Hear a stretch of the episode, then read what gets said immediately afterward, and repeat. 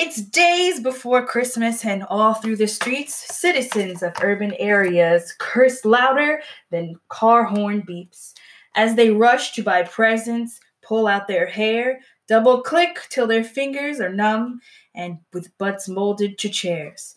Schoolish children, hyped up on sugar, scream in their beds, and adults pacified with spike eggnog dream New Year's goals in their heads. Whatever you do and whatever you celebrate, Nikki Alley and Belle Mars wish you happy holidays.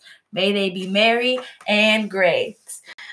Hello, everyone. Welcome to Confrontation of Millennials. I'm Nikki Alley. And I'm Belle Mars. All right. Um, today is the 12 facts episode. I was gonna say 12 days, but then I was like, oh, it's not 12 days till Christmas. It's just like three. Yeah, not that much days It's to not- Christmas. No, there's many days till Christmas. So this is a 12, the 12 episode. That's what I'm just gonna call it for short. Um, and today we're kind of gonna do like a like a 12 things about us and then Yeah. just like 12 stories that affected us uh, throughout the year. And then if we have time, hopefully we do, we can do like a couple of um Reddit uh, ask Reddit questions. So, all right. So without further ado, let's start. So we can go. Do you want to do like back and forth of each of our? Like I'll do the first day, and then you do your first, and then I'll do second, and you do second. You want to do that? Yeah, and we're just doing things about us or the news stories. We're gonna do things about us first. Okay, then. All right. So the twelve things about Nikki Alley, and I my first one is uh, that it has been one whole year of tarot reading, guys. Yay! Yay! So like quick backstory. Um like when Hurricane Harvey came to Texas and ravaged our lands. Uh, It was horrible. horrible. So much flooding. My parents were like, "It's Noah's Ark." I'm like, mm, I, I, I think we're gonna be okay. Uh, but like when Hurricane Harvey came to visit us and everybody started plastering Steve Harvey's face on it, um, I started reading tarot cards. And I can't really tell you why I decided on like the worst day of Hurricane Harvey that I wanted to use these tarot cards that I had got like years ago, but I did, and like I don't know, like that just kind of kickstarted this whole um thing for me where I like I started reading them every day and like I started learning more about um uh more about tarot in general and more about how to read them and more about spiritualism. So that it's been a whole well it's been a year and some change technically. I started in August of last year, and like August uh, 28th of this year was my uh, anniversary, and it's December now. So it's been a year and like some change. But uh yeah, so I just wanted to share that with y'all that it's been one year of tarot reading. And if you ever want me to read cards for you, hit me up, I guess. yeah, I mean, probably do like FaceTime. I don't know. Yeah, why not? Do it through live. I'm thinking my first fact about me, I guess it's pretty basic, but I'm left-handed. Yeah, it's my best friend is left-handed. Yeah, so a lot of people say that left-handed people are very smart, and that a lot of powerful people in the world are left-handed, like Mhm. Oprah Winfrey, Yeah. Bill Gates, Mhm. George H. W. Bush, George W. Bush, Barack Obama, Bill Clinton, Jimmy Carter, I think. But the point is, a lot of left-handed people are smart, intelligent, a little bit creative, and we do better at baseball and stuff like that. Yeah. So it's just really unexpected, like, oh, you're southpaw, or is it northpaw? Shit, I don't know um, boxing terms, but Yeah. All right. Yeah, it's my best friend. And no, people who write with their left hands are not like the devil. You're rude. yeah, because one thing I learned while I was taking Latin in high school that the word for left originally is sinister. So that's where we get the word from. That is rude as fuck. Okay, just because somebody wrote with it. Do do you see how ridiculous humans are? That they were like, "You suck because you don't write with your right hand." And in certain cultures, the left hand's the dirty hand since a lot of people are right handed and they mm-hmm. wipe with their left. So wouldn't it mm-hmm. be more disrespectful if I shake someone's hand with my right since you like wipe with the opposite hand you write with? That's true. That's a good point. Yeah, I don't know what to say to that. The, like I don't ever think about that when I shake hands with somebody unless I know they went to the bathroom and didn't wipe, and I'll be like, "You gross," or like they didn't wash their hand. I'd be like, "You gross bitch." All right. my second day of Nikki Alley is uh, that I have been to two hours of therapy. Nice. Yes. So you will come to learn because I am going to do an entire episode, if I can, or a series of episodes about mental health.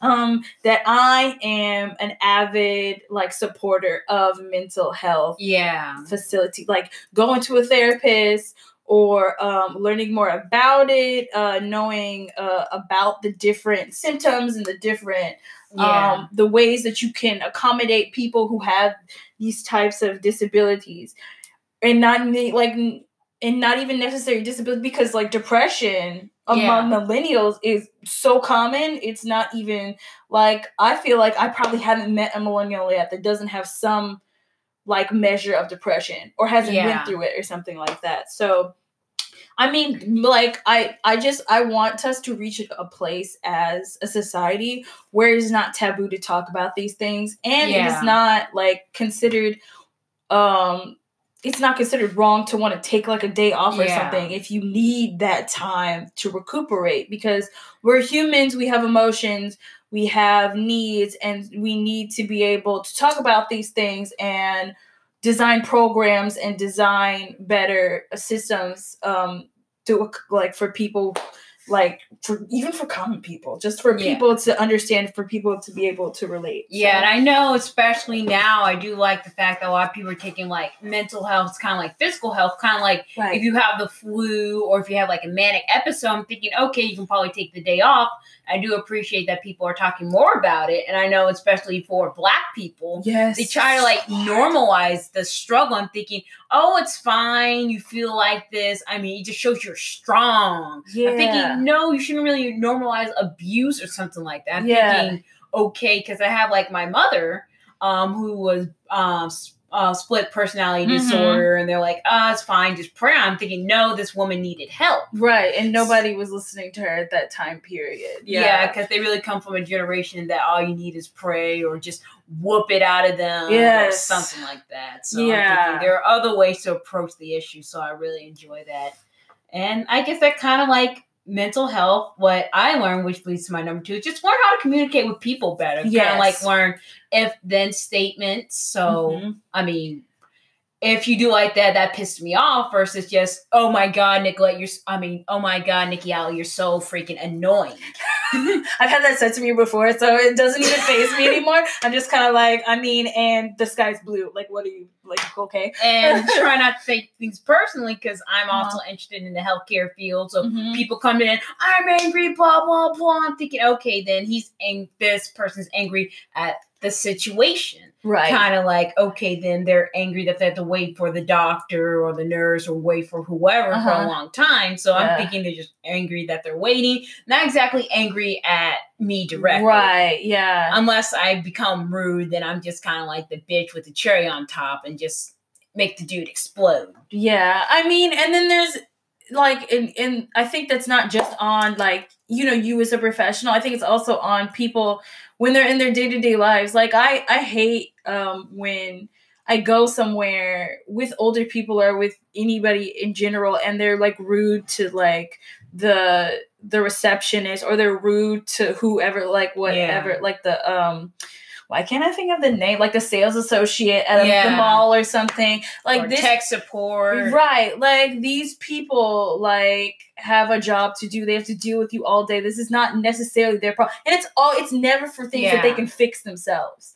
Right. Like they're like, my coupon isn't working. What did you do? What are you doing wrong? And it's like, man, your coupon's expired. What do you want me to do? Turn Let me back speak to time? your manager. like, yeah, like I it's just like it, that you need to learn as a person, like what like if you've had a bad day cool like Yeah. don't take it out on other people don't like especially somebody that's trying to help you Yeah. get to your life faster trust me they don't want you to sit up here and like have a have a fit either they want you to get in line and then get out as soon as possible or whatever it is that you're doing so i feel like that's not just on the professional itself it's on you as a person like you do not have to go into an establishment at Yeah. all and act like a bitch Right. frankly like or a bastard I mean, bitch, like for me, is a gender neutral term. A man can be a bitch too. Yeah, I call a lot of people bitches. Like, Oh, bitch. bitch, bitch, bitch, you're a bitch. Okay, so um, and yeah, so and I think a really interesting thing that I heard on another podcast too is that um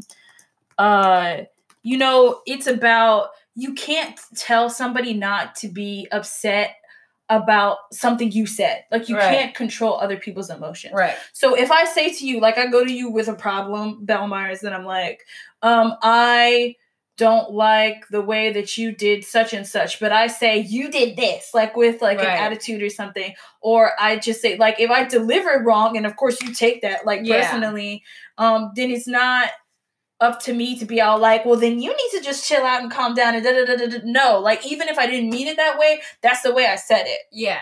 So it's about delivery. Delivery is important. So Yeah. yeah. And I was thinking about it because we judge each we judge ourselves by intent, but we judge other people on their actions. Yes, that's a good. That's a great way to sum up all that nonsense I just said. Thank you so much. Um, uh, this kind of can segue into my third day. Uh, my third day is um the three different male situations.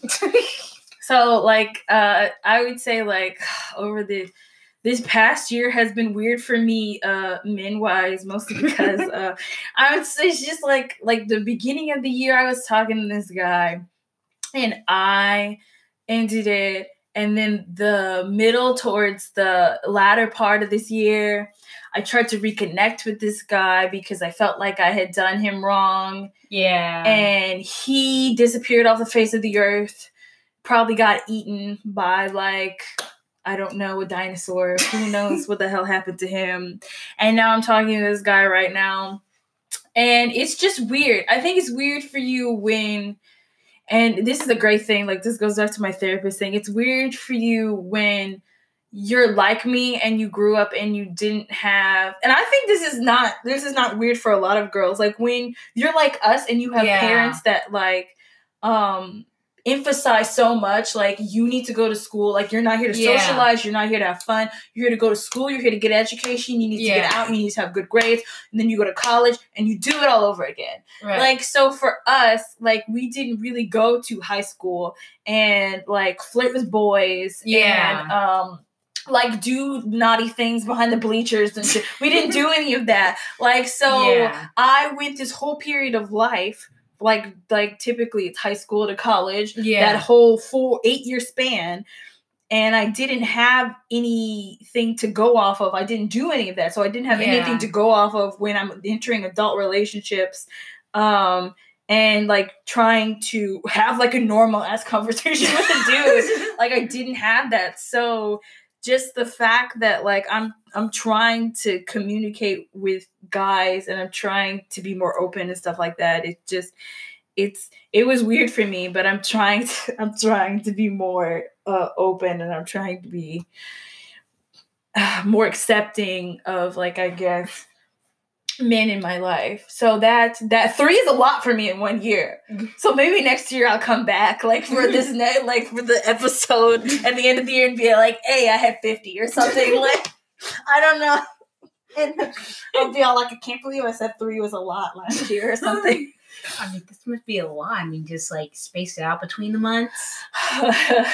i'll trade there's a lot of space between the three 50 i feel like 50 would just be like i went on 50 dates with the guys 50 I dates mean, with just guys. like swipe on Tinder. It's- Well, one thing I learned this year, thanks to my dude, I guess kind of a little bit to last year, is that I'm more into basketball, hardcore into Rockets, learn about CP3, James Harden. Mhm. I mean, too bad the Chinese dude off the Rockets got kicked out. I mean, I really miss him. I mean, he was I mean, he could have been Yao Ming. I mean, the first Rockets game I've been was like it was in third grade. I could see Yao Ming play, and he was the hot mess. So I'm Mhm. guessing you can judge by the um best basketball team I'm rooting for. You know what state I'm in. I think at this point everyone knows what state we're in.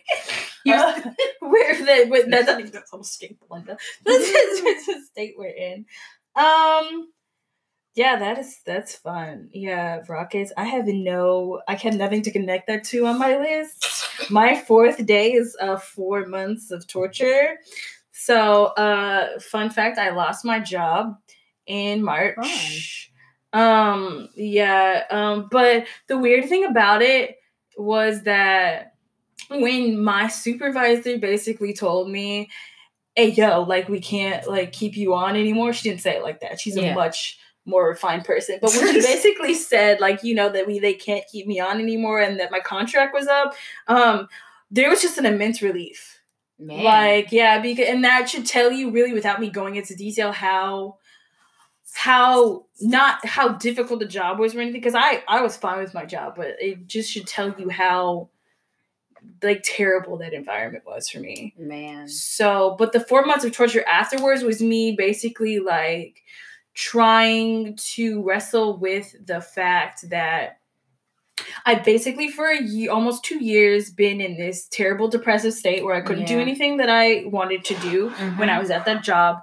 It sucks. yeah, it, and then um, it there was that, and then there was just like the fact that I I realized about myself that I I base my worth on my success. Yeah. Yeah, and it's just kind of like it it's not as if it was something that I didn't already know. It was kind of something that needs to be reiterated and it was just jarring how much like we're taught and we're bred Yeah. like not, not even consciously that we don't mean anything if we can't provide some sort of monetary value. Yeah. um and it's it's terrible. It's a terrible thing to think about. It's a terrible thing to come to terms with. And that's why i went into therapy like it was one of the main reasons why i went into therapy because i was just like i don't know how to deal with this. Like i don't really know what's going on with me. So yeah but i'm in therapy now and i'm much better. Um, i think I, well i can't say i'm like cured because let me l- sidebar like don't think that you can go to therapy like two three four five six times and just come out and be all like i'm cured. No that's not how therapy works. It is Yeah. a long journey where you have to be honest and open with another person and yourself Yeah. like, and it, that's really what you have to get past the first couple of times. If Right. you're not that type of person, is being honest with yourself about what your problems are, what you need to fix, yeah. and how to use coping mechanisms and strategies to be a better person. Because that's ultimately what you want to come out of therapy feeling as if you're not the same person you were when you went into therapy. You're a Yeah. better version of yourself. So please don't think that you can go to therapy for like two months or something like every two weeks and you're gonna come out and be like bam wham thank you ma'am mm-hmm. i'm like a alien symbiote and like i'm gonna transcend to heaven or something that's not how it works like Yeah. you you have to you have to fight Yeah, so and even if like let's say you have a physical illness, let's say obesity. I mean, you can't just say I go into the doctor once, I'm good. No, you need to put in the work Yes. thinking, okay, there's many ways to treat this. yes So I'm thinking probably exercise, Mhm. probably talk to about it, probably talk to people around you yes because maybe they can help out. I'm thinking, okay, then you probably have obesity, probably not too big, but we can probably support you as a family. Probably Mhm. don't eat out too much Right. or something like that. yeah there's there's there's many steps and there's many things that you have to uncover so that's very important yes but belinda what is your Yeah, well, my number four is that I'm interested in medical research. yes So I'm guessing like several months ago, um, I was actually working for a giant ass oil company as Mm-hmm. a chemical inventory specialist. So I just did data entry all day and I, it paid pretty well, like $18 an hour. Just look at SDS all day and just work with chemicals and and but anyone who knows anything about the petrochemical industry or oil Mhm. and gas, it Mhm. booms and busts. yes One moment they want people, they pay well, and it's all Gucci and sunshine. Next moment, okay, gas prices are not so well, and it just goes out. So that was a little fun stint for six months. So right now, I'm actually working for a small startup company and clinical research. Mhm. So I actually get to run clinical trials about certain things, get to get patients in and patients out, and so Mhm. far I really love it. yes So I'm really hoping, fingers crossed, go into the field, probably work up to the title of doctor because Yes. all I just have is a BS from UACL in biology. yeah so I'm hoping to probably go in there either medical school or PhD, probably work through that. So I just love medical science. Hopefully, even go do some research on like behavioral diseases and stuff like that. Because even so, because even when we do trials, okay, depression and suicide is also a bad symptom of a disease. That is, we have to report that crap. Exactly. So I'm guessing that's why I like to see as mental health as same as physical health. Yes, yeah, So- I have all of two dollars right now, but I will support you with my measly funds. I mean, I still have dirty oil money fund, so I, I'm fine for the moment. Woohoo! I mean, right now I'm on unpaid, which does suck, but at least you have to start from somewhere. Right. Um, this has that there's no transition into my fifth one. it's just that I have five members in my including myself. There's five members in my family. So um, I just want to say about that real quick that I love my family. I'm probably gonna talk about them like on here. And if you ever listen, family, like shout out or whatever, I love you, but like y'all drive me nuts. Um, and sometimes I need people need to know who I am, and y'all are a part of who I am, and I thank you for being a part of who I am. And just know that no matter what I say about you on this show, I still, I still want you to be in my life. So cool, uh, Belinda. this is really different, but um, I guess kind of in a dark way that I discovered tr- my love of true crime. Oh my. So like serial killers, cults, because I first started out because you know working my first job and earlier this year, Mhm. I listened to this podcast called Last Podcast on the Left about Jonestown. yes. I mean, I just realized how much I can stomach because here I am listening to a little bit of their death tapes and thinking it's so metal. But I guess I can't turn away. I'm just really worried about serial killers. I'm thinking, man, how fucked up these people are. I mean, I was looking at my childhood. I'm thinking, I'm surprised I'm not a cult leader or a serial killer yet. I mean, I'm glad. I'll keep you off the path. I promise. but no, I'm thinking I'm too much of a wimp to probably kill someone. I'm thinking, God damn it, I'm too much of a bitch to kill someone. it's fine. but yeah, I'm thinking it's good. Don't kill anyone. don't kill anyone. I mean, I don't know how long I can hide you out before they'll find me. they'll find yeah, us. so I'm thinking nowadays it's also hard to become a serial killer, or serial bomber. So yeah, in this day and age, yeah, so- so. you might as well just not do it. and hopefully in an episode I do want to cover one probably that hasn't been touched yet. So probably something a local favorite. So yeah. um, stay tuned. yeah, stay tuned. Yeah. We're definitely going to be doing Freaky Fridays. Like I, that's what I've coined it. Um, when we have like more time to like gather things together. Yeah, probably need to put some time around to do some research. But I think probably a ghost story or a serial killer, unsolved mysteries. That's right. I'm gonna be huddled up in the corner in the dark while she says the story. I'm gonna be like, "Oh my gosh!" Yeah, it's gonna be like, "I'll listen." Like, we'll get to. Actually, that's a good segue into my six. It's six new holidays because I've been since I have a love of tarot. I've been like searching out um different uh, religions because like Catholicism is not really doing it for me.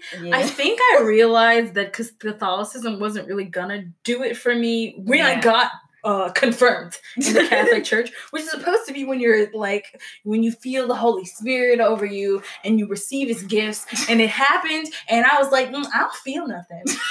and then I was like, and then years passed because that happened when I was that's almost 10 years ago. Because I that was when I was 15. So years passed and I still didn't feel anything. And so now I'm finally pulling myself up by the bootstraps and going, well, Yes. what's going on? So like in my search of tarot, scouring, if you look at my Pinterest, you're gonna be like, this girl is a full-on fucking witch. Look at all witch. these goddamn pins she has about like spells and shit. And like so like I six new holidays is uh all the six new holidays I've gained that I'm gonna try to celebrate this coming year. Um I say six, there are technically eight in the um the pagan, Wiccan, rich religion, but everybody already celebrates Samhain, which is Halloween, and Yule, which is Christmas. You just stole it from us. I, I say us like I'm but there's also Imbolc, which is February the first. Um, Ostara, which is the spring equinox. Uh, Beltane, which is the or Beltane. See, I'm still. You can tell I'm new because I'm like I don't know how to pronounce all of these words yet. Um, that's uh, that's in May. Um, Litha, Litha is a summer solstice, and then I can't say that word.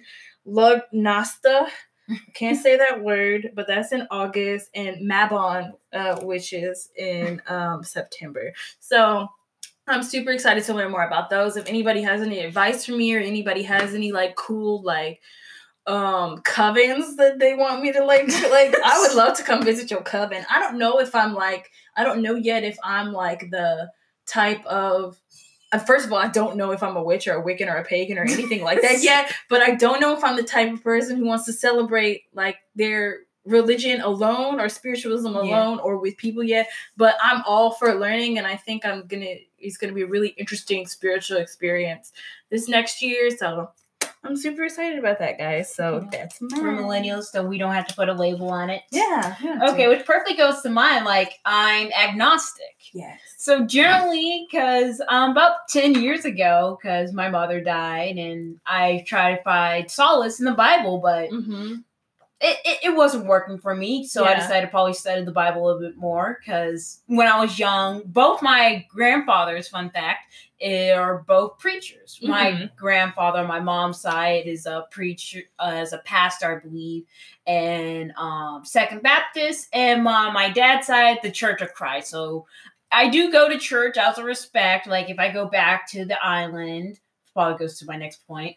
Um, I, I go to church, say, pray. I do it out of respect. Right. I mean, because I first went to um Christian to asshole atheist thinking fuck your religion, but I'm thinking I shouldn't be like the Bill Maher level level atheist. I'm more right. agnostic.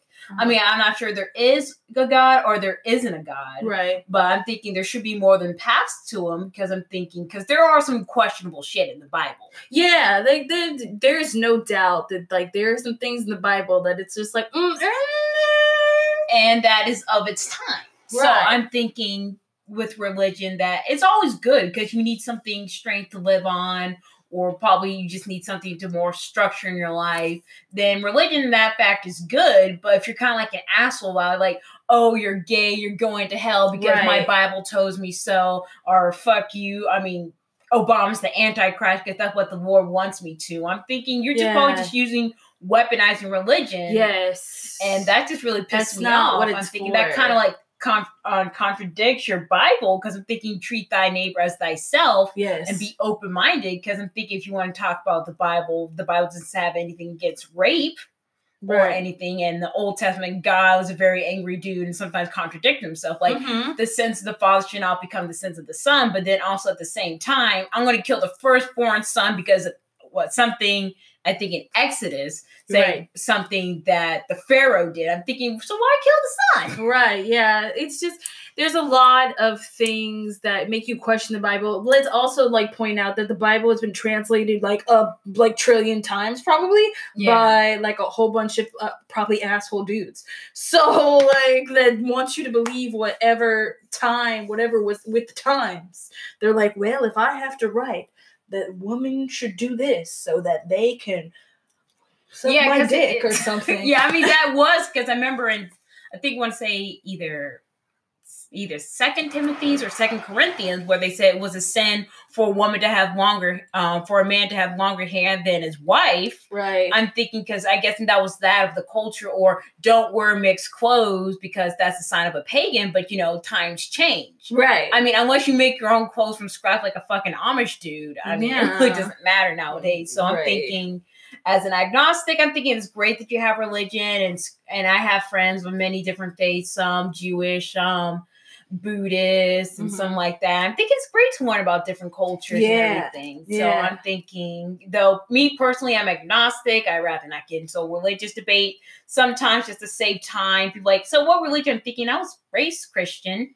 And that's a, that's a good neutral ass answer. A, so what are you now? I mean, so I'm thinking, do I have to explain myself? Thinking, yeah, sure, I'm a Christian, but versus I'm thinking now agnostic. Like, why? I'm thinking, oh, it's gonna be a whole goddamn ass. Thing. I mean, and it's like that's. I feel like what people lack when it comes to religion is just basic respect. If I tell you, I should not have to feel afraid to tell you that I'm pagan. like if I this that's what I choose to be um as I go on this spiritual journey. I should not like feel afraid to tell you that this is what I practice, that I believe that God is not just one person, but is Yeah. like separate. How many ever separate entities? How am I going to put a label on God, by the way, like and what he can do and what he can be and how or what she can be and what they can be? Like, j- thank you. Like God can be Yeah. whatever he, she, they want to be. and also in Houston, especially during the hurricane, um, Joel Osteen. Mm. I mean, here in Houston, like five mosques decided to open their doors before Joel Osteen decided to open his. Listen, and so like this whole like, And m- like Muslim phobia is just ridiculous. and especially because one people don't understand that that place where Osteen Ministries is is actually where the Rockets used to play, and that Mhm. nickname was the Summit, which is the highest point in Houston. Sure, the garage is flooded, but everything above that point was fine. Right. Yeah. So, So, but we won't get into that because uh, who was uh, but um, this does not transition well to my next point. But my next point is that seven two is my birthday. Um, so yes, in seven ish months. Yeah, that's some change. Seven ish months, I will be uh, uh the 25 years old. I will be uh, having my quarter life crisis. I've already planned it. Um, my birthday will be dimly lit. Uh, Nice. and you might be like dimly lit. I don't understand, Nicolette Green, Nicolette, and I'll be all like, it's because you know when people are like, my party's gonna be lit. My party is gonna be lit, but dimly. it's just gonna be dim lit. I don't want all this nonsense. I just want it to be nice and memorable. So like I don't really have any plans for my birthday next year. Just to have a, like a midlife crisis, uh, not a midlife, a quarter life crisis party. My mistake, by the way. So yes, but Okay. okay. do it. I mean, you're keeping up with the numbers, so I'm guessing I'm probably this mine kind of number ish.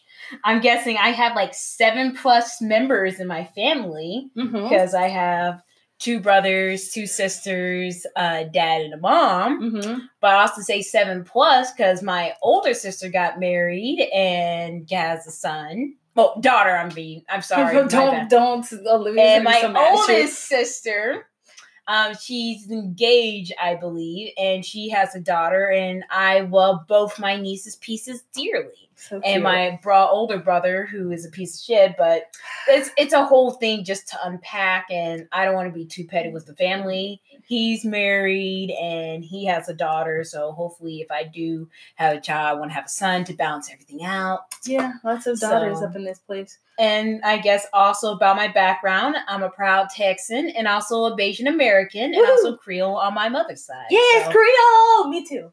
I'm Creole, not the Bayesian part. I'm just Creole. so who knows? We might be distant cousins. No, we probably are. This is why we're sisters from another mister's mothers, all the things. but it's okay. Um, let's see. This is not. This is not transition at all. At all. Well, well, maybe it kind of does. It's family, and I have eight settings on my vibrator. Whatever. So I don't make a family. so I just, um. Yes, but like as a background, I think this year I have done really well in discovering my body. I encourage Nice. all women and ladies of all types and shapes and sizes and to just to discover your body and um, know what you like, know what you dislike, find out what turns you on, find out what um, you know. Just you all deserve orgasms. Yeah, so you don't have to deal with like fuck boys. You just okay, let me just go Yes. fake an orgasm so just- he'll be happy. I'm thinking, Yeah. what does it for you? Right, yes. Like play. Play with your body. Play with your vibrators. Play with everything. Play. Um yeah, so that's so um I recommend I have a LELO. Um I recommend that one only because that's the only one I have. Uh Belle Mars, do you have any recommendations of the vibrators? Uh, the original, the OG that was mentioned in Sex in the City, the Hitachi magic wand. I mean, it's pretty big. It's like the size of a tennis ball, but I'm kind of sensitive in my lady bits, Mm-hmm. so I'm guessing go with that. Mm-hmm. Um, I mean, it does come from remote. I mean, I haven't bought all the fancy gizmos. Right. Or if you want to be old fashioned, just practice with your hands. You definitely should do that first too, though, before you try to figure out like figure out what what gives you the most pleasure. Um, I actually read an article like everybody's always like G spot, G spot, and the clitoris. Like those Yeah. are two great things, but there's also apparently an A spot. Like if you Really? reach back far enough, and you can also anally stimulate it. Apparently, this Because I know it's for guys. Because I heard Yeah. like their G spots in their ass. that's right, prostate. Couldn't really talk to my SO about doing butt play. He's not really into butt stuff, giving or receiving. So Oh man, butt's off limits. no. But like, yeah, there's an A spot. So, ladies, I encourage you to uh, find it with your fingers. Um, and then LELO, the LELO is smaller, much smaller than her thing, like the one that I have. Um, and it's got like little up down buttons for all the settings, and then some side to side buttons for the like vibrational intensity. So very fun, very good. I encourage all of you to find your pleasure yes. later. Okay. And this one's a bit random. Guessing doesn't segue, but my original bay I'm guess crazy about was Rock Lee from Naruto. Oh gosh, all the time with this yes. man. I mean, I even have a little plush of she Rock does. I mean, because I just like how noble he is, and of He's course, um, I like to say how I'm actually with Rock Lee because Rock Lee is based on Bruce Lee. Bruce Mhm. Lee's wife was married to a woman named Linda. My name is Belinda. It Uh-huh. fits. Her birthday was in March. It Mine was is in meant March. to be. Yeah, so I mean, Kishimoto. If someone hears this, tell about Kishimoto. Probably make his mom me. That'd be nice because we don't know who Metal Lee's mom is. That's right. So I mean, I'm not sure how he would get light skin, but I'm guessing it has all his dad traits. Yeah, there you go. It could happen. Um, this does not segue at all from like our nerddom, but like I have nine months until I'm a bridesmaid. My cousin is getting married. Shout out, you know who you are. Um, I have like a tendency to be bridesmaids in like everyone's freaking wedding, and I don't know how to feel about it. Later, we're gonna actually talk about marriage and weddings and stuff like that. Uh, we probably gonna run over an hour, friends, so get over it. Um, but like, cause I want to get it all in. But um, yeah. So nine months until I'm a bridesmaid, I'm kind of excited. Um, don't tell her that I haven't ordered my dress yet, cause she's gonna be mad. I was trying to lose weight, and that did not happen. But uh, hopefully before the wedding, I don't look like a whale. So, Bell Mars. What is yours? I just love Oreos. So nine Oreos Um, should be great. So this is pretty basic. So I like to try every flavor of Oreo. mhm, Oreo I mean- connoisseur. Yeah, so I love Rocky Road and the crazy, well, with one with like fruity pebbles and then the Oreo cookies and cream. So it's like Oreo within an Oreo. Uh, Oreo Inception. Yes, and then there's like the double decker Oreo with Mhm. like chocolate filling and then the regular white Oreo filling. So I'm pretty crazy about Oreos. I've been called an Oreo a couple times in my life, so Yeah. that also reflects because you know you sound so white. I'm I don't understand why. For the sidebar, why do people think sounding white is a thing? Like Yeah. you don't have like commodity on perfect grammar and good English. Like you're just listen, stop. No, you're just white. Okay, just Mhm. deal with it. Like I don't sound white. I sound like myself. so, um, this doesn't segue at all. See, you see how we segue less and less. Um, but this is actually I have ten uh tips for job hunting. Um, 10 tips for job hunting for all my friends out there.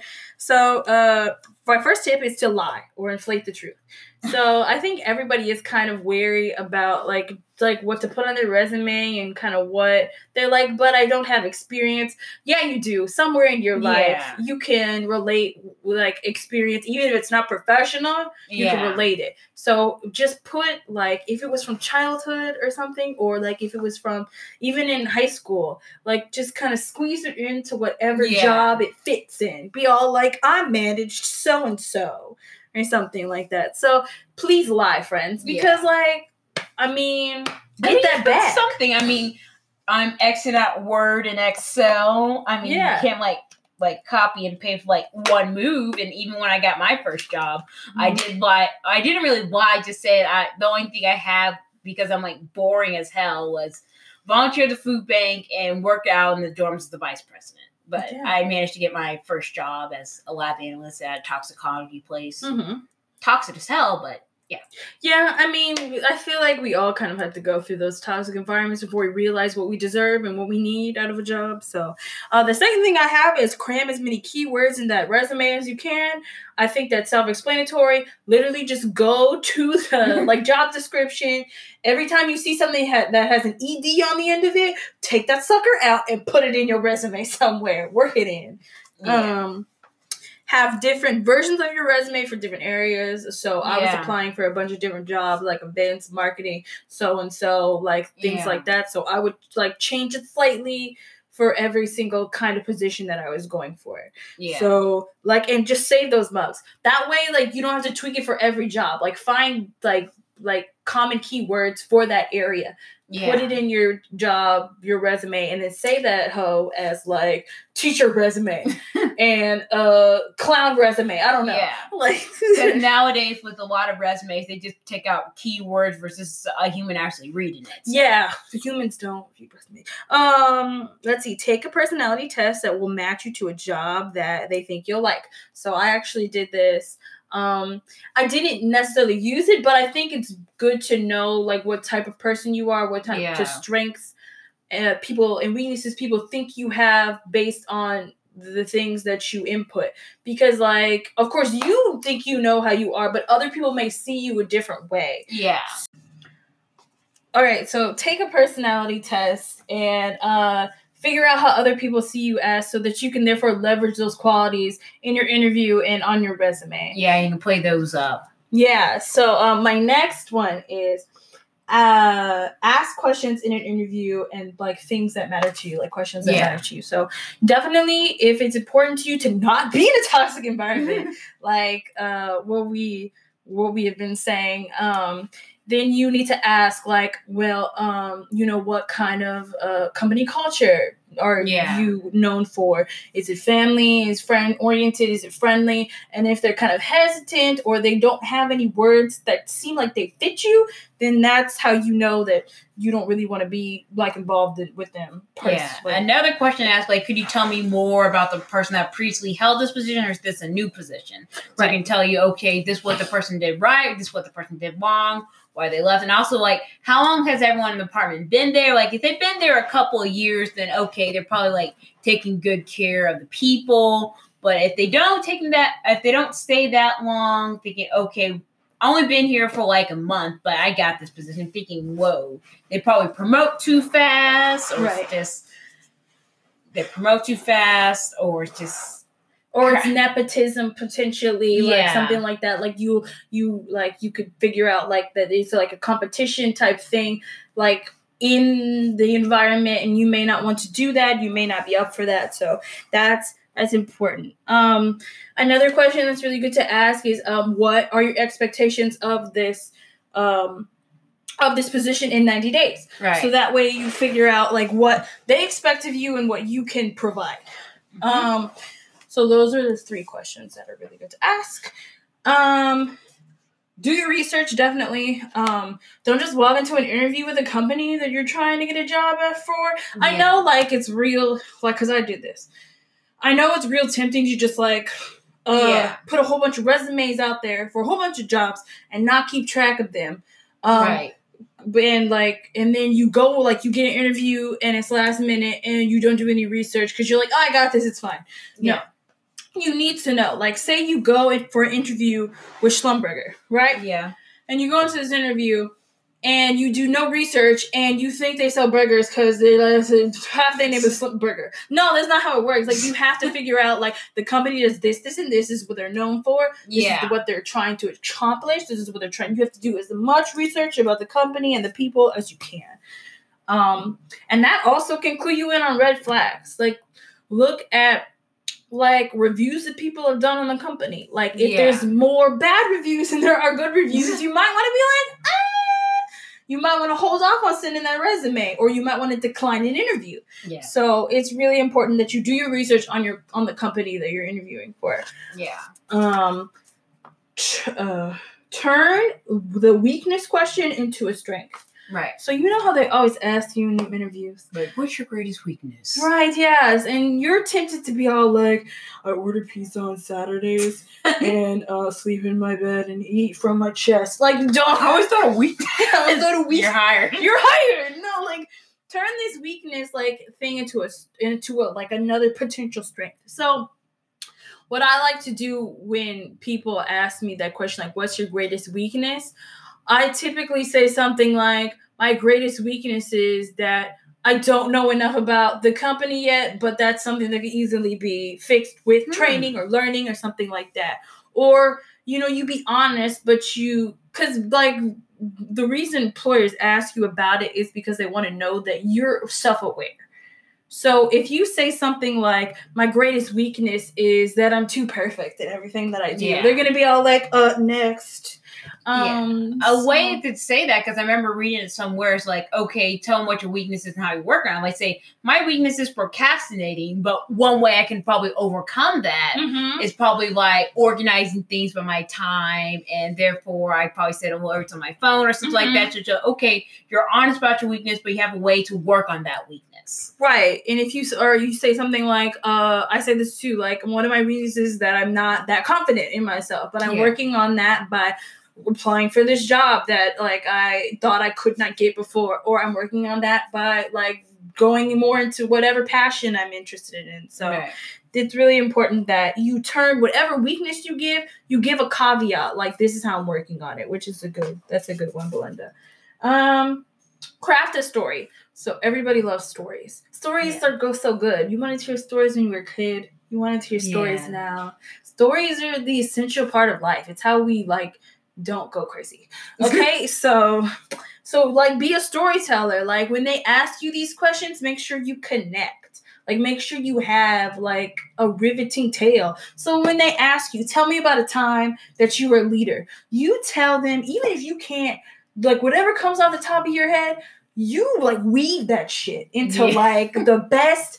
Like they'll be like, "Ooh, that should be a video game or some shit." Like you just be all like, "One time I had to lead an entire office in a, like I don't know, like a something ridiculous. Like I had to lead the entire office into in a game of such and such, but my team won. Like you, you do. Or if you're the the only thing that comes to your mind is something that you did in college. Like one time I had to lead uh a group of cheerleaders in a chant or something. Like you you gotta spin it. Like make it seem like oh my god that was the best story i've ever heard in my life. You're hired. Like Or Those are tell bad about a examples. time that you had a problem with a coworker. yeah if you like never be all like it was their fault. Be all like one time i had a coworker who was having a really rough time with deadlines and so um, we we nearly missed one because of lack of communication Mm-hmm. but we learned from this experience that we need to communicate better both ways right. they learned that deadlines are more important and i learned how to better be direct in my skills of communication or something like that but you always make it seem like i learned something they learned something or something like even it's a goddamn lie like benny like almost made me miss uh our deadline for the paper or Because something she's a ratchet asshole. because she's a ratchet asshole. But you don't say that shit. You say, you know what, Jenny was not. She was having a rough time that day. She almost missed the deadline. I tried to be understanding, but we weren't getting communication out very well. And we learned through procrastination and that time crunch what we were able to do and what we need to do in the future. And that's what you say. And that's how you get that job, friend. Okay, uh, send a thank you note. This is so like not a lot of people actually know this, but you actually need to thank people. Yeah, when, like, like, thank you for your time. Yeah. I really appreciate you meeting up with me. Well, Mhm. for me, I like to keep it short and sweet, but Mhm. certain sites that say, no, you need to like emphasize everything you did in your interview. Like, you know how we talked about that thing earlier, so kind of like a personal fact and also emphasize your skills. Right. So probably emphasize why you'll be a good person in this Mhm. big company. I think it's important to like um I think it also depends on how badly you want the job. Like if you got an interview to some job that you don't really like you don't see working out and but you and you don't care for, then you kind of send a short, simple, sweet note like, thank you for your time. I thank you for the opportunity. I appreciate you taking time out of your busy schedule, such, such, such. But if you really want this job, you'd be like, oh, thank you for your time. I was glad to be able to talk to you about the goals of the company. I was, I look forward to hearing more from you and maybe speaking further about what I can provide to your company, like this, this, this, this, and this that I said in my interview. So if you really want that job, you yuck it up, bitch. You yuck up everything that you ever said in that mug, okay? Because you got to do what you got to do. Mhm. And uh, last but not least, only accept what you're worth. Then that's not to downgrade you, that's to upgrade you. That's to say, Right. whatever job you take should not be. And like, just as a sidebar, like, I don't think any work should be looked down upon. Right. Like, just because you're a trash worker does not mean you are less important than a CEO. Right. Like you are you provide something to this uh to this world, you provide something to this society. You are just as important as anybody else. Okay? But if you know that you have certain talents, you have certain skills, and you have something to provide to this place, and you have something and you are of value because you are as a human, and you also are exponentially more because you have whatever skill sets that you've retained in your life, then you should not, will not, do not accept anything less than what you are worth. Right. That means you do the research. Like if uh, average, you try say you're trying to be a receptionist, receptionist. right. The average receptionist makes um anywhere from like twenty five thousand dollars to like I don't know seventy five. It's I don't know. I'm making up numbers, but like, and you know that you've been a receptionist for two plus years, so you pick that income that you feel like you deserve. You pick the income you feel like you deserve. You demand what you feel like you need, and you not just what you want, really what you need, um, and you go after it. So I'm telling you, people, right now, all you listeners, all you people that we love, all you confrontational people out there, Word. that you should only accept what you are worth. Period. End of discussion. You figure that out and you accept it. All right, I'm done. Okay, this leads to my number 10. I guess another fun fact about myself. I mean, you have all your numbers. Mine's just like random 10 facts. I like 12 facts. is that funny thing is, my first kiss was at 19. Aww. And most relationships before this one was ghost. I was ghosted. First real boyfriend. Um, he was very sketchy. He ghosted me. The second guy, I guess we were really dating, we just fooling around, but either way, he ghosted. Mhm. And I'm very passive, which I really hate about myself. So But it's something you can work on. yeah, I'm a little bit more assertive and more thinking I want this. Right. So I'm thinking I was a very late bloomer because I wasn't Because you getting- deserve it.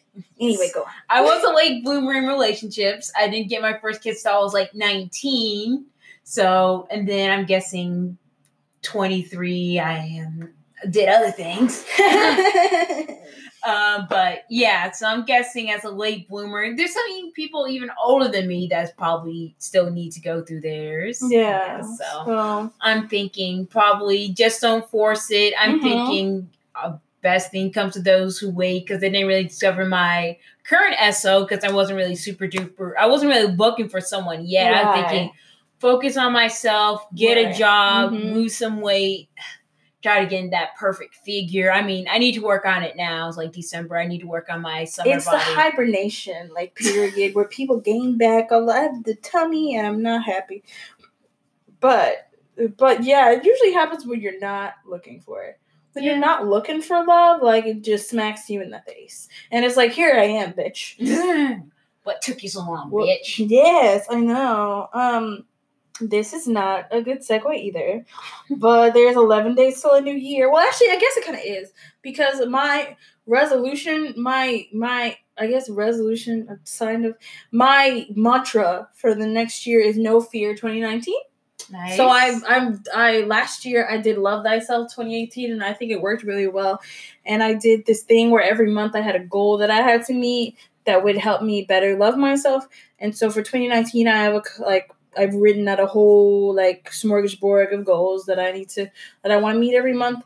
And um one of them is actually dating. Like one of them is Ah. actually dating more people, so which is why I said maybe I'll have fifty dates by the time we have the new. The one I'm like, yay! Um, but yeah, so there's eleven days till a new year, friends. To January first is around the corner, so um, I'm cr- encouraging you to all push yourselves into goals that you feel like you can actually meet, uh, and to uh, stay on top of them throughout the year. So, yeah, Bill Arms, what do you have? Okay, this is my number 11. I'm guessing doesn't really segue. I'm guessing my current watch list because I'm on the watch list. I'm currently watching Riverdale, South Park, Ooh. and any anime. So right now, I need to go continue watching Cells at Work. The last anime series that I actually um, finished was Kakuriyo no Yadomeshi, Mm-hmm. And that is really just an uh, sweet slice of life anime about a girl, a college girl Mm-hmm. um, who cooks some food for an ogre, and he said, Yeah. "You have to be my bride." She This said, really "No. Yes, I do not is. want to be your bride." That's right, girl. Like independent woman, And twenty he said, eighteen. "Fine then. Okay, if you don't want to be your bride, your grandpa who came to this world, he has to pay off this debt. So what are you gonna do? Like, you know what? I'm gonna cook." That's right. it's all of her problems through every episode is just solved by cooking. I wish I could solve all of my problems just by writing things. and she wanted to go start her own business, Yes. but all the ogres said, "No, women don't cook. What type of woman cooks? Get out of the kitchen." this is the best thing ever. So she decided to start her own restaurant, even though a lot of people don't like trust humans and Right. women cooking, but she Right. shows them. that And uh, she's a bum ass bitch. yeah, and Yeah. the ogre's really respect respectful about um her just for like you know you can make a good wife. Like yeah, no. Uh, you know that's sweet of you. You know we kind of create this child between you and I, product of our love. Wow. Yeah, no. So I really enjoy it because it's very rare in anime to see a college student. Yeah, most of uh, I think that's because they're kind of obsessed with youth, and so like like elder people are only for side characters. So that's interesting. Yeah, I I definitely need to I need to get back into anime in general. So Yeah, definitely want to see if I can check it out. But my last one is twelve ways to love yourself. Yeah, I'm just giving y'all lists all day long. Um, so the twelve ways to love thyself commandments is to know thyself. So be self aware, know who you are at this moment, who you are presently. Uh, respect thyself. So that means to respect who you are, respect what you want to do in life, respect like the process of who becoming who you are today. Anyway. Yeah.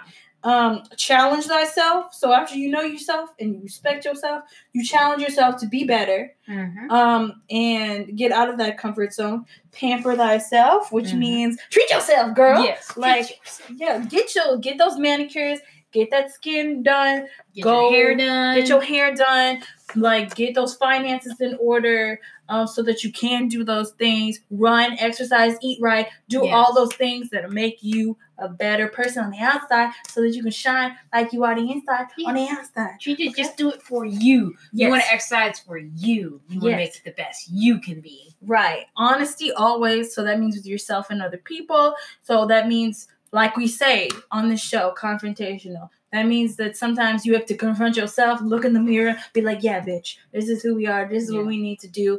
And then also confronting other people about what you want from them Yeah. and what you expect from them. Um, compete with thyself. So Yes. don't be in competition with other women. Men, don't be in competition with other men. You just need to be better than the person you were yesterday. Yes. So compete with yourself. The bet your most competitive person and the greatest critic that you have is Mhm. yourself. Amen. Preach it. Say it to the people in the back.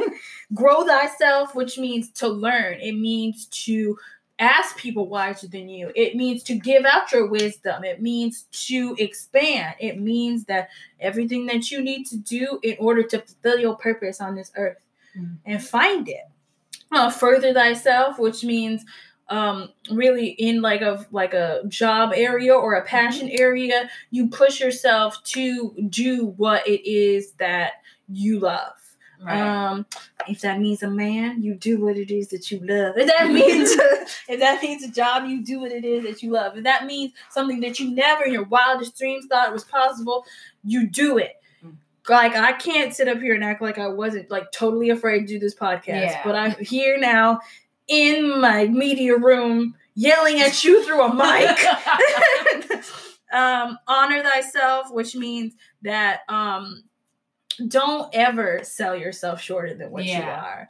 And that kind of goes in with respect, but it's more than respect. It's tooting your own horn sometimes. Like, yeah, I can do that thing. Like, or I can be this person to you, Yeah. or like things of that nature. So it's honoring yourself and it's um putting yourself on a pedestal sometimes. Like, yes, Yeah. bitch, I am the best. Like, Yes. uh, appreciate what you have, which means don't lament on the things that you don't have. It means be grateful for the things in your life that you do have because they're there for a reason. Yes. And if you don't appreciate them now, um, they will go away.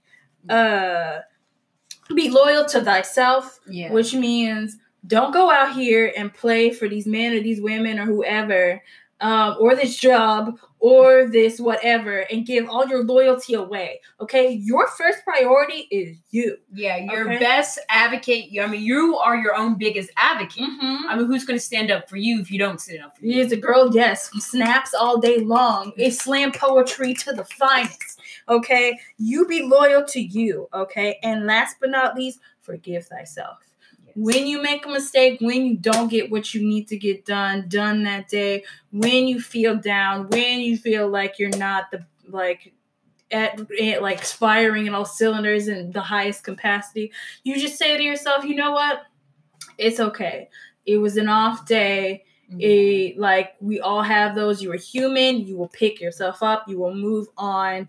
And you just need to go it's done. It's past i'm ready to go forward so that's mine and Belinda, last Well, but I'm guessing this kind of segues kind of almost perfectly to kind of end the episode on the 12th month of 2018. Is the first time that I made a podcast, but especially with my best friend, hashtag Daisy and Nikki Alley. So it's the first time we ever made a podcast, which is perfect because I have a long ass commute to my job. So Uh-huh. I can probably watch this. So it could take me like an hour and a half. It takes like an hour to get from Houston to Houston. Yes. So kind of be a perfect time to make these podcasts and also review them. So yeah, first time making a podcast for It number is 12. For number 12. And we're going to keep trying. oh, gosh. Okay. Uh, let's take a break. Or do you want to? Let's say, do you want to? Let's, yeah, let's take a break. Let me, me. Just like, blur, blur, blur. We're back. Hello. We're going to do a little mini so Yes, we're gonna- millennials. Confrontational Millennials. It's time for the 12 stories that hit us this Yes. year. Oh, my Lord. Okay, what do you want to do? You want to start? You want to go back and forth with good and bad stories? Yes. All right, so let's start with the one that is really bugging me, which is the that China has gone full on Nazi Germany on us bitches, and they Oh. are like legitimately taking Muslims out of Turkey and putting them in concentration camps. And thing is, they must really force their way. Like you must conform, um, um, convert to atheism and declare, disdeclare your God, or else we'll kill you. Which Right. is kind of very, I don't know, Nazi-ish. Yeah, I mean, I heard reports that they probably did this to Christians before, but I probably need to look up the news story. But right. point is, it's really fucked up. I'm guessing from an American point of view, where we have freedom of religion, I'm thinking China, y'all need to chill. Y'all need to, yeah, like this is this is this bro. Is this gonna be World War Three? I oh my god like i can't it's just it's and like from the reports that they said like the only reason it's not more widespread than this is because china has apparently has has a tight lock on its media. So it's not really being reported in china. And even if we were to like you know even if america knew which they probably do um we can't really report it here because China will pull out of trade and other things like that. Like like you know, they'll pull their yeah. influence out of America. So they're basically blackballing us. Um, in other nations. So, um, but I just want to get it out there. I know, like, not a lot of people right now are listening, um, but I hope to gain some some listeners and some confrontational fam, and I hope that y'all uh can definitely just spread the word and get this like figured out because we literally we cannot have another like Nazi Germany. Like, Yeah. this it's fucked up. They're literally they won't even let them say God, like God be with you, like or Yeah. something like that. Like what what kind of shit is that? yeah, like goddamn, dude. Yeah, like- I mean that's blasphemous, but really, goddamn, dude. Yeah, like it's just, and they're pulling people uh, people out of their homes. They're killing them just for visiting like other Muslims out of the country. They're cremating their bodies so they don't get proper burials, and they don't. Their families don't get to see them. So this is just this is all kinds of fucked up every which way. And I wish we had like more information, but I don't really know where to get it. Like I kind of just saw it on a video on like Facebook. There was this woman who was reporting it because she said she had family um in Turkey. So so yeah, like China, what you're doing is fucked up. Like stop like stealing resources from Turkey and like basically committing genocide. Yeah. Because I also heard that they were marrying off like the like the the Muslim women to Han Chinese men so that they would no longer like you know make they would no longer be any pure Muslim. blood. Yeah, like the uh, the Muslim minority. Yeah, like they were basically wiping them out. So, um, hopefully somebody important hears this.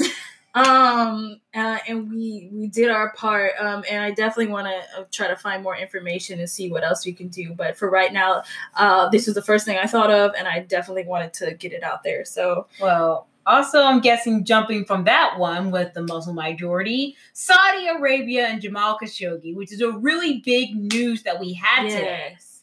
Uh-huh. So, thing is, for people who don't know, Jamal Khashoggi is a permanent U.S. resident who is uh, a reporter, I believe, for ABC.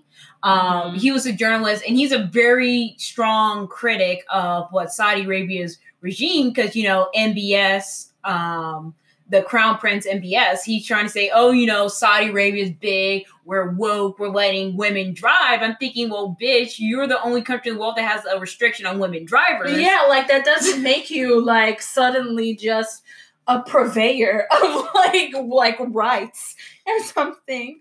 Yeah, so therefore, and then he was killed in a the Turkey consulate. Right. So I'm thinking, so and of course, and even though the freaking lights are broad as day, our wonderful president, 45 DJT, say, you know, mm-hmm. he is honest. I do admit about that. You know, it's about money and weapons. So we're kind of getting the big buck. So a lot of these companies are kind of like trying to pull out. I mean, mine is WWE, but because Vince McMahon is good friends with Donald Trump, they had the whole thing there. Even though none of the female wrestlers were able to perform on the continent, which is bull crap. I mean, I kind of dabble in WWE. I'm just kind of rambling right now. Sure but point is. is, um, thing is, hopefully we're going to solve the whole Saudi Arabia thing. So uh, for international news, it's just becoming too overwhelming. Yeah. Um I was trying to look up what if he was a ABC journalist or not. Jamal, yeah, Jamal Khashoggi um was uh, no, he's a journalist for the Washington Post. Oh, Washington Post. Right, that's what I thought. I just wanted to make sure. Yeah. So yeah, he's a journalist for the Washington Post. Yeah. It's just it amazes me how you can just kill somebody in broad daylight and everybody's like just like wow. Um but to a different uh complaint about Trump. Mhm. Um he wants to build his border wall and he wants it now, you uh sniveling Democrat babies. And he's gonna stomp his foot until um he gets that five billion dollars to build it.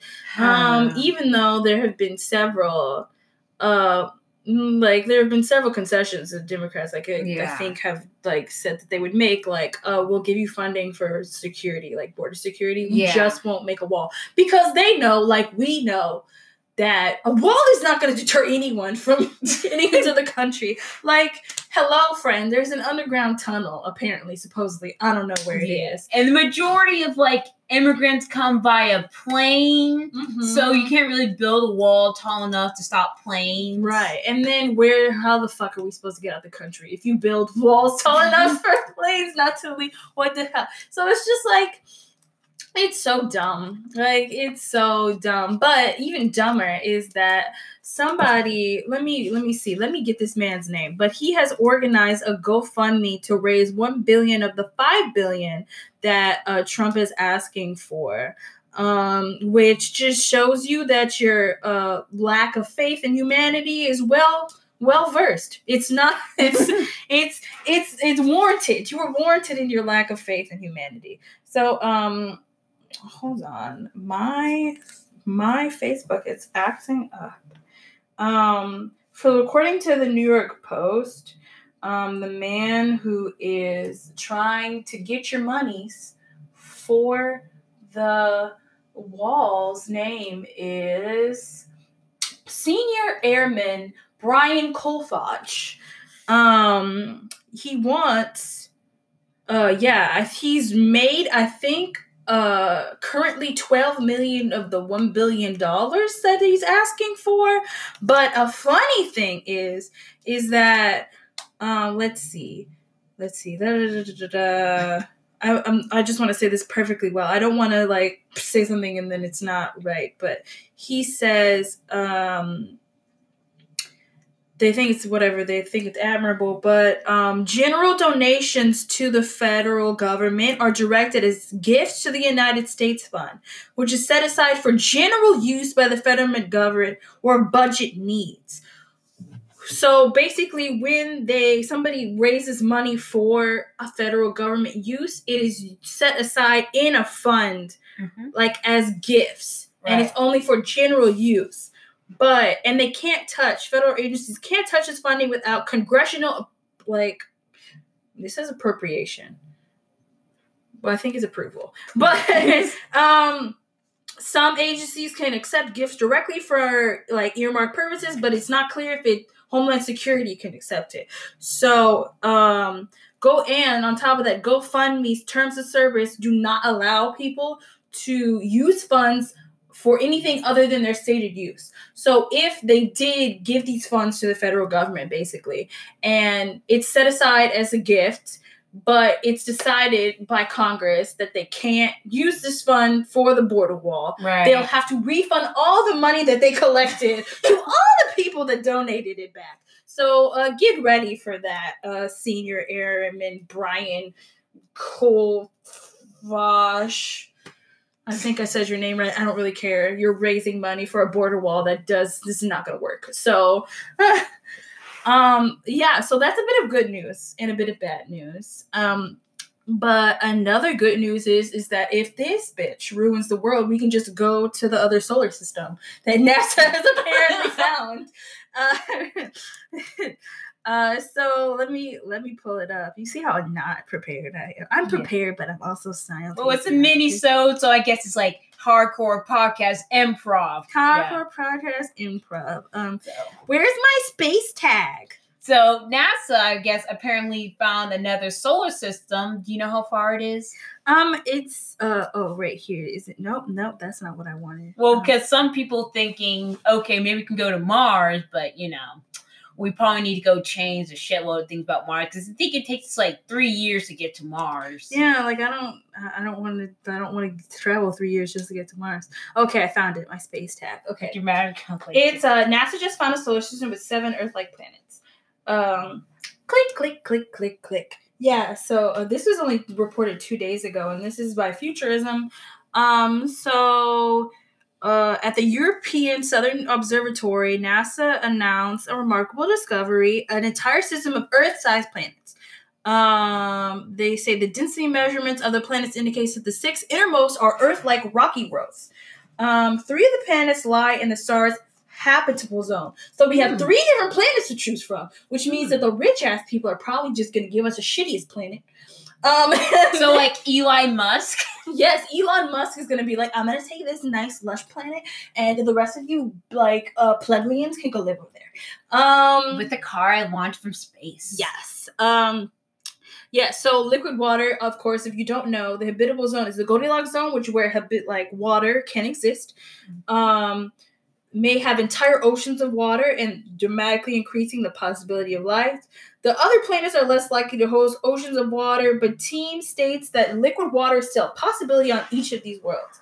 Um, Michael Gillon, who is the author, notes that the solar system has the largest number of Earth-sized planets yet found, and the largest number of worlds that could support liquid water. Um, co-author uh, notes that the star in the system is an ultra cool dwarf. Um, it means that the energy output from dwarf stars is much weaker than that of our sun, and they would need to be far closer in orbits than we see in the solar system if there's surface water. Fortunately, um, that's that's basically what's happening. So um, they go more into like how we can reach it, but like y'all, like bruh, we have a whole nother solar system to go to. Yay! We just leave him on this one, and he can kill all of him and his supporters, and we can go over there. Yay! I mean, what if Trump wants to go over there because you know Space Force is a thing? No, you can't come. Don't What? tell him. Okay, maybe he's not going to go directly, but what about American Space Force? I mean, I may be able if it's something like Star Trek and we join Space Force to explore or um, different planets and kind of like settle over there. Mhm. Maybe Trump might have another thing because he'll probably be voted out and then another president. I mean, hopefully not Mike Pence, but Oh um, God. Um, please no. Um, it's gonna be like Handmaid's Tale once again. good Like- God, we will all be forced to never be in the same room with another man, or so again, or only for sex purposes, Well, reproductive. Re- so- preference sex. They'll probably make us wear that stupid blanket like they do with the hole in it. Gross. Okay. Um. Yes. So. Uh. I'm trying to think of a good segue to this, but uh, oh, I guess a good segue to this is sexual education because we just said sex. So, um, Me Too, the Me Too era is Right. still going strong, friends. Um, there's a lot of things that have happened, pros and cons wise. I mean, we put Bill Cosby in jail. Um, a Harvey lot of Weinstein. Harvey Weinstein. Um, a lot of people don't know if they're pro or con for that, but I mean, if they did it, they did it. Yeah. Um, and there's been a lot more uh allegations obviously that have come out one of the biggest ones obviously that happened this year was dr blasey ford yeah. uh, against kavanaugh which everybody then proved that um nobody gives a shit about um what you did in high school and even if it seems like it's totally right um Yeah, I'm thinking the biggest issue is probably did he lie to Congress and But- lie during his confrontational healing? I mean, hearing. Which he technically did, let's be honest, because he literally was like, I don't know what the devil's triangle was. And literally everyone who has ears and has even like a smidgen of brain cells was like, that's clearly a sex game. You're a fucking liar. Okay? like, how on earth? It's a drinking game. No, it's not. Who says, oh, let's play the devil's triangle and drink something?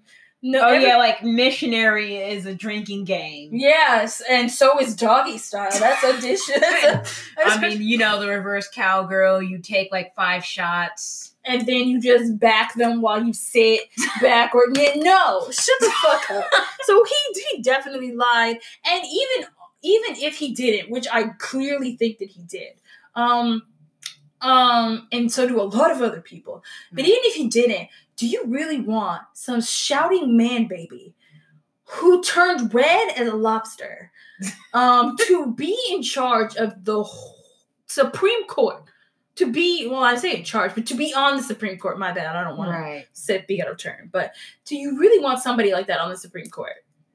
Obviously, you do because you put him there. I Um, mean, of course, you don't really want someone that doesn't have the temperament of that that kind of gets angry like that. So I'm thinking, yeah, I hope. RBG stays alive. please do, Ruth Bader Ginsburg. I love you, I mean, that's what happened if you party with Kavanaugh. I mean, she broke some ribs. So bro. That's what uh, he needs to go away. He's. I mean, he loves beer. I think that what happened was is that he drank too much and he has no idea what happened that night. so he thinks he didn't do it, but he did. He was just too drunk to remember that he did it. Um. So, but that's. I think he was too drunk to remember that it happened, but he did it, and he just thinks he didn't. So, um. So yeah, like so pros and cons. We get the list like of the Me Too movement. I think one of the pros that more women are opening up about their Mhm. sexual harassment or sexual assault. Right, right, and they feel more comfortable doing that too. Uh, like in places that previously they weren't, maybe a little. Not, let's not kid ourselves. Like not a lot, a little. Yeah. Like if they probably feel more comfortable at the workplace saying something or something like that, or you know, with their family, um, because it's been so widespread, which is terrible. But um, it brings awareness, so that's probably another.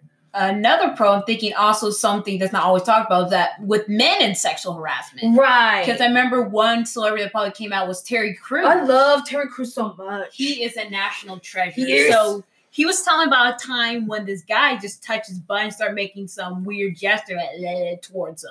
I mean, it's especially as a black man as hyper masculine as him, how you supposed to um present yourself? Because if he attacked and said, "Leave me the fuck alone," alone right. um, he's a big giant black man. That optics looks very, very bad on Mhm, him. It does, yeah, and um, oh, and like you know, if he just let him do whatever he wanted to do, right, then it would be they would have emasculated him, um, Yeah. and they would have feminized him, which in and of itself is a bad thing. Like, why are you feminizing? Why are you taking femininity as if it's a ugly thing or if it's if it's bad? So there's a lot of things to unpack in that as well. Like, why are we feminizing men when they are going through these things that they cannot Yeah. control? Like, even as children, like, as like you know, like Yeah, Um, you're a boy. Do not cry. Right. right, So I'm thinking, okay, men have emotions too. If Right. they feel shy, if they feel sad, they feel vulnerable, they should be able to express that. And especially with sexual harassment, right, kind of like if a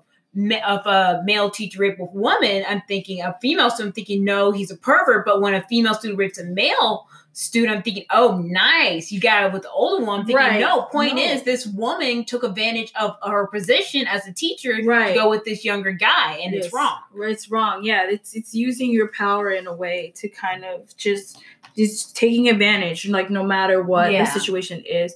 And so that's one of um yeah, so now we know more about like, you know, males and how often it happens to them. And I think they're becoming a little more comfortable with speaking up about it, but we still have a lot to do in terms of eliminating this uh this this what's the word I'm looking this the stigma around Yeah. males about you know emasculating them and Yeah, feminizing them because and of something especially if they're effects of domestic abuse or sexual harassment. Right. So I do think some that's also one thing of the Me Too movement that's also changing, Uh-huh. and also another pros that got more women to politics, kind of like right the Year of Woman with uh, Anita Hill back in the nineties. yes So more women are going to politics, especially for the Democratic Party. yes thank you lord we got the house of representatives Yeah, I really wish that the Republican Party should really step up their game with women and minorities because they only have like one black woman. Their first one came out in 2015.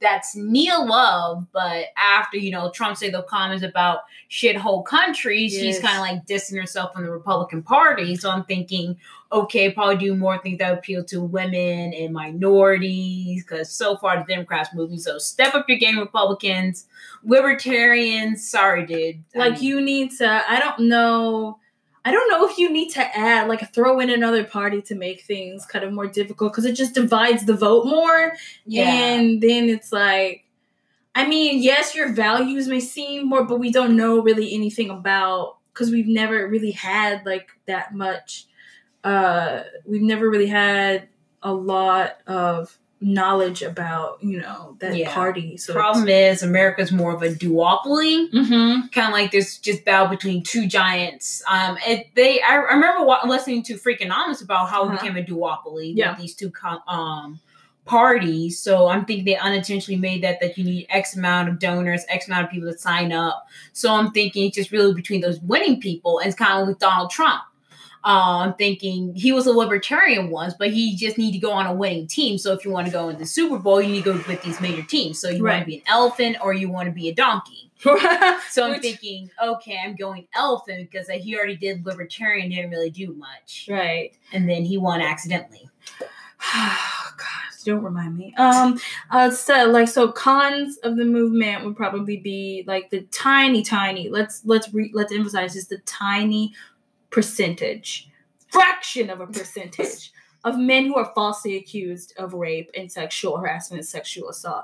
Like, you know, and I think it more often than not, probably it happens to black men or men of Yeah. color. Yeah. Like I I I'm sorry, but I have a hard time believing like a white man was falsely accused. I'm not saying it couldn't happen. I'm just saying I have a hard time believing it. And maybe that's just the cynic in me, but Yeah, so I'm guessing with the stigma of being accused. So I'm thinking kind of like with this one meme, Cornerstore Caroline, mm-hmm. who accused accused this guy like, oh, this 10 year old sexually assaulted me. He touched my ass. So I'm thinking, and of course with the Me Too, like, oh, she's expecting people to take her side because always believe the woman, which is bullshit. right. And they show the footage, and it just really his back right just brushed against her backside, which was bending over. Right. So I'm thinking she's an idiot. So I'm thinking certain ins- instances of that where men are falsely accused. right. And another thing, I guess, the downside is that I remember was hearing on the radio off of NPR how Mhm. um, men are less likely to take on female um, proteges, Right. which is going to be harder because, especially if you're in a big business, Right. there's already a lot of men, very few women. So it's hard to be like a mentor. So I guess a lot of guys don't want to take on female mentors because right. I guess, oh, I don't want to do anything. So I guess kind of do the Billy Graham slash Mike Pence rule of I don't want to be in a room alone with a woman. So Right. I guess that's one of the few negatives I can think of. Right. And I think even those I think even more like another con probably of the movement, which is not directly related like to the movement's fault, is that men are taking like the toxic men who are toxic are taking these um these reasons and they're like exacerbating them like and using them to promote toxic max- masculinity. So they're saying like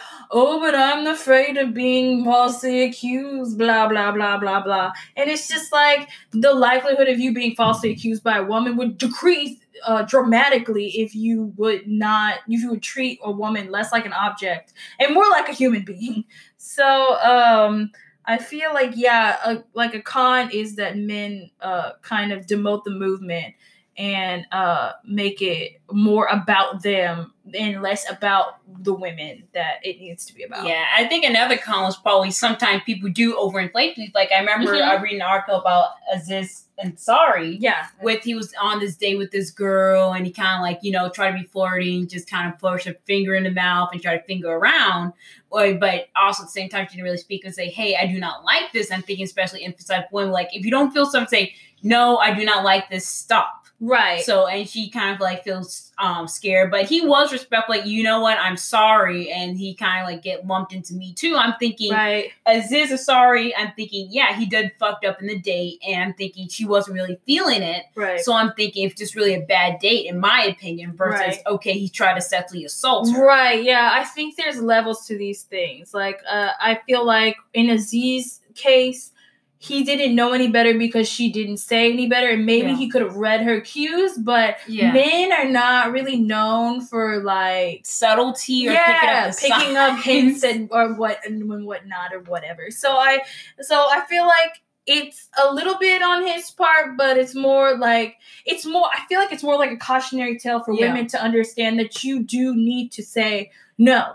Right. Like it's all about your words. Like it, it has to be. You have to say no. So um, and there's levels. Like he Aziz's case, I feel like it's the bottom of the barrel. Yeah. Like he's barely in like I he's barely in the movement. He's only in the movement as a cautionary tale, like I said. right. You got people like men like Brock Turner and this kid from Baylor and Yeah. whatever his name is. I don't even want to say his name because he's trash. Um and other like these other men who have clearly and unequivocally and obviously raped these women. Yeah, and, And- really abused their positions of power, also with the Catholic Church and also football, where especially in the deep South or like big football places, like we need to protect our assets more than we need to protect our people. Right. Whether if you're a football player or just like a liberal arts student. Right, right. So it's just it just proves that um you know those are the people that you need to be targeting. And you've made it obvious like and like there's a little bit of racism in Me Too too. I think Yeah. the only case I've heard about where somebody has actually gotten justice who is white is Harvey Weinstein. Like Harvey Weinstein is the big like we've won moment for the I mean, Me Too movement. Yeah, I'm thinking right now he's trying to pull an OJ Simpson right now Right. and kind of attack like the detective, thinking, oh, he they kind of sloppily did this, and the detective's really going after Harvey Weinstein versus the crime. So he's trying to get the one the charges dropped. I mean, he's still under arrest, and I think um being um I don't I think he's in holding but point is, he's trying to pull an OJ Simpson, thinking, okay, the whole system's after me, and I'm just an innocent man who just had. You're not. You're a fucking disaster. But um, yeah, that's what I'm saying. That's like I think Harvey Weinstein is the only, and again, like like you just said, he hasn't received the full justice he needs. right. Like that he needs to be sentenced. Um, so like Harvey Weinstein again is the only like big name that I've heard that is kind of like it been like they've been taking steps for it to be a victory for me too. But every other person who gets dragged is been a man of color. Like bill cosby how long did it take them for them to sentence bill cosby?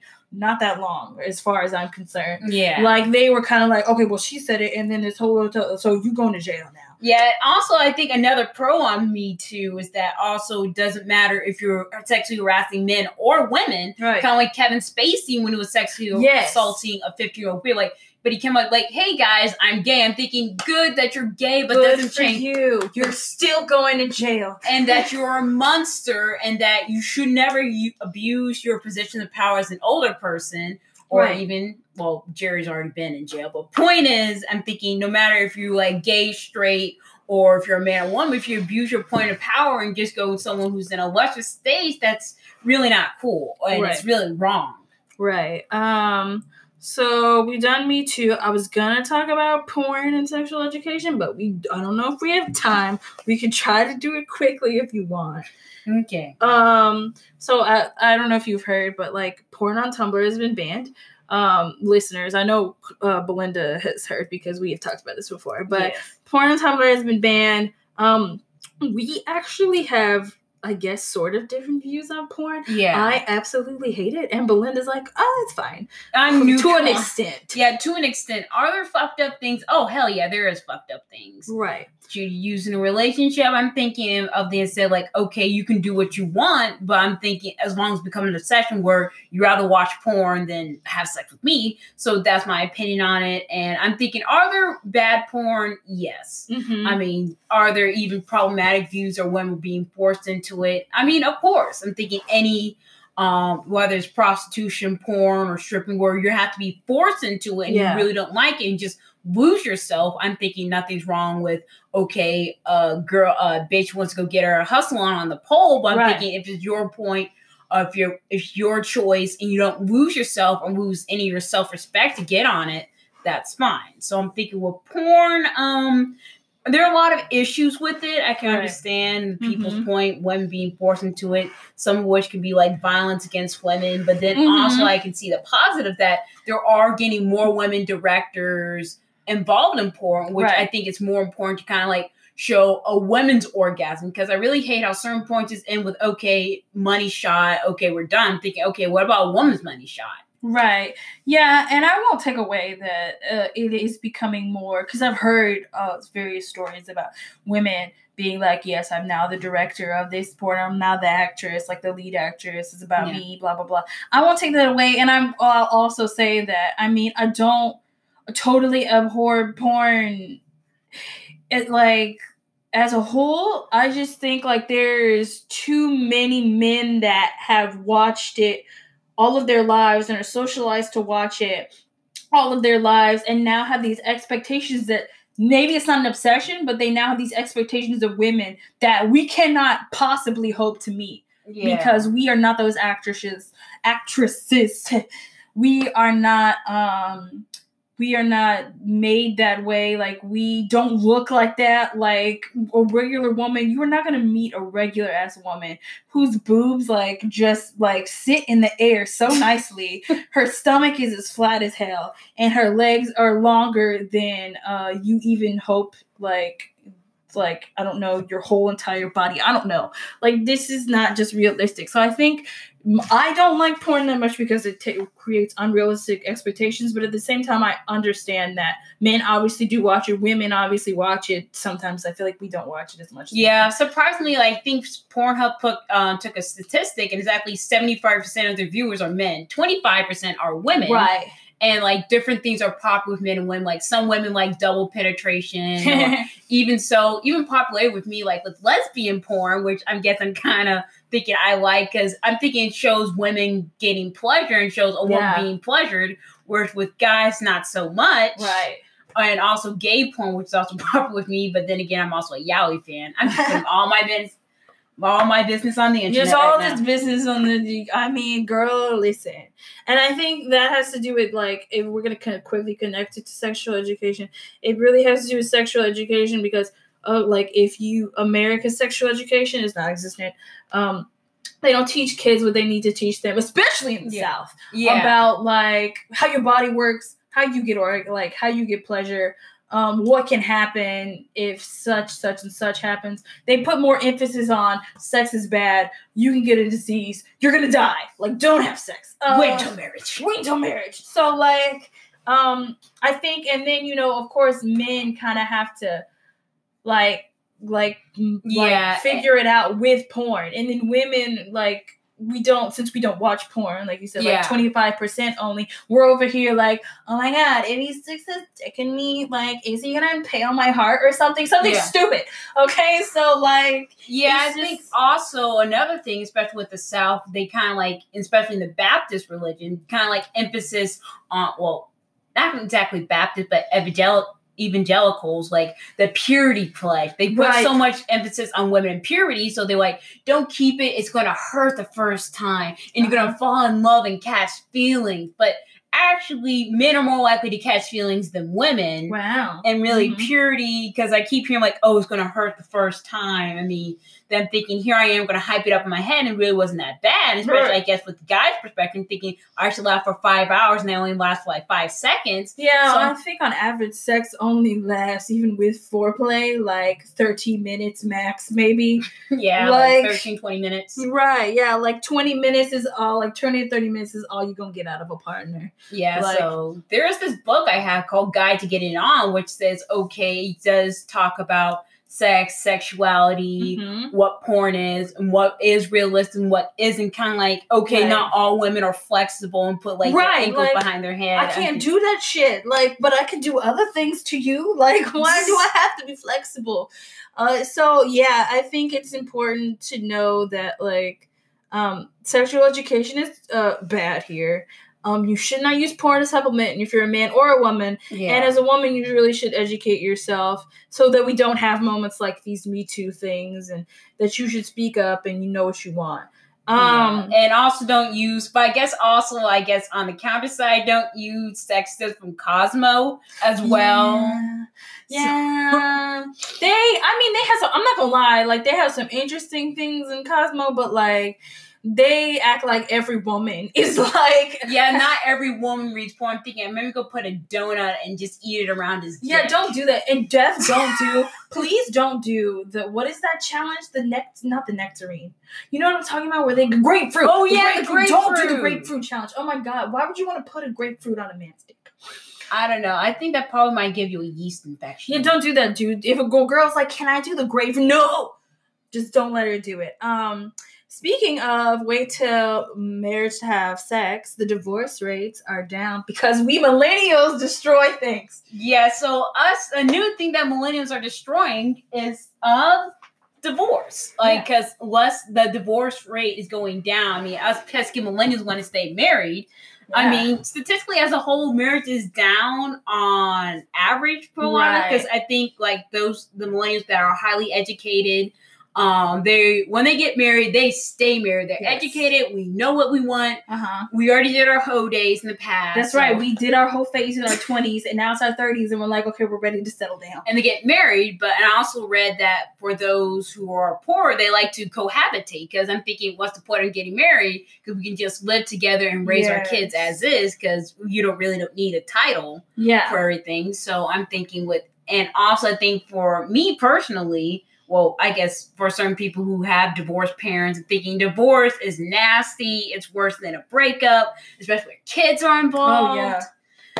So I'm Um, thinking, yeah, it's better to just and like uh I think I read uh, while Cosmopolitan does not have always great sex advice, they do have interesting articles. yes. Um, and they recently did an article about uh marriage, um, with like millennials in marriage, and they Mhm. did one, and what it found was that millennials are now going back to the old roots of marriage, where we get married for financial stability. great. Um, so like I'm not marrying you because I love you. I'm marrying you so you can give me money, and um, I can uh live. So uh, so that's becoming more, and then even so, even when people are getting married, their relationships are now more open.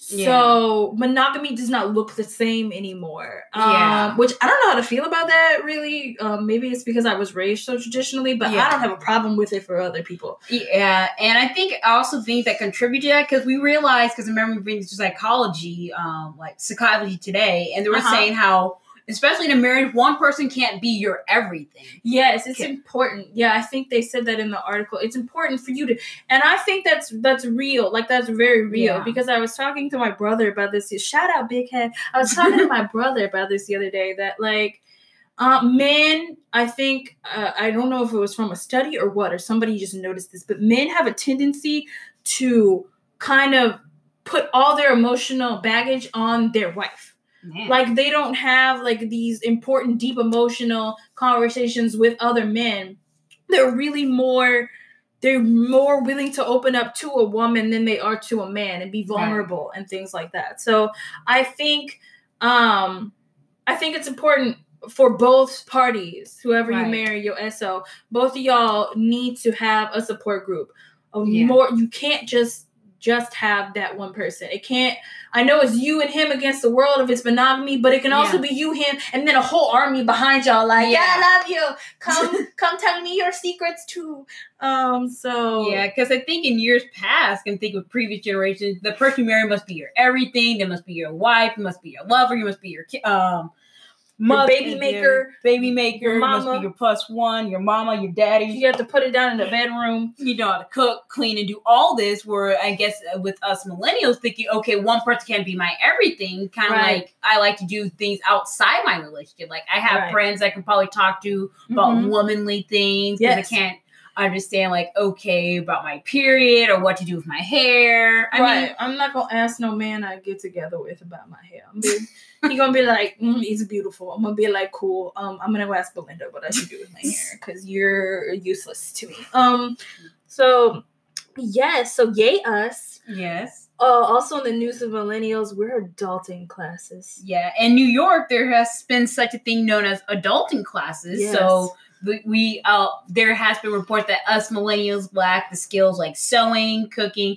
and how to behave in relationships. Yes, because didn't nobody taught us because both our parents had to work so that we could all survive. yeah so i'm thinking so i'm thinking life skills like cooking budgeting time management because one person mentioned okay our parents like you said don't have the time or the patience to sit you down thinking okay this is how you cook macaroni and cheese this is how you cook chicken. I'm thinking you know what screw it sit down. So and they also pointed out that a lot of millennials today still live with their parents. I mean, I'm guilty as charged. Guilty.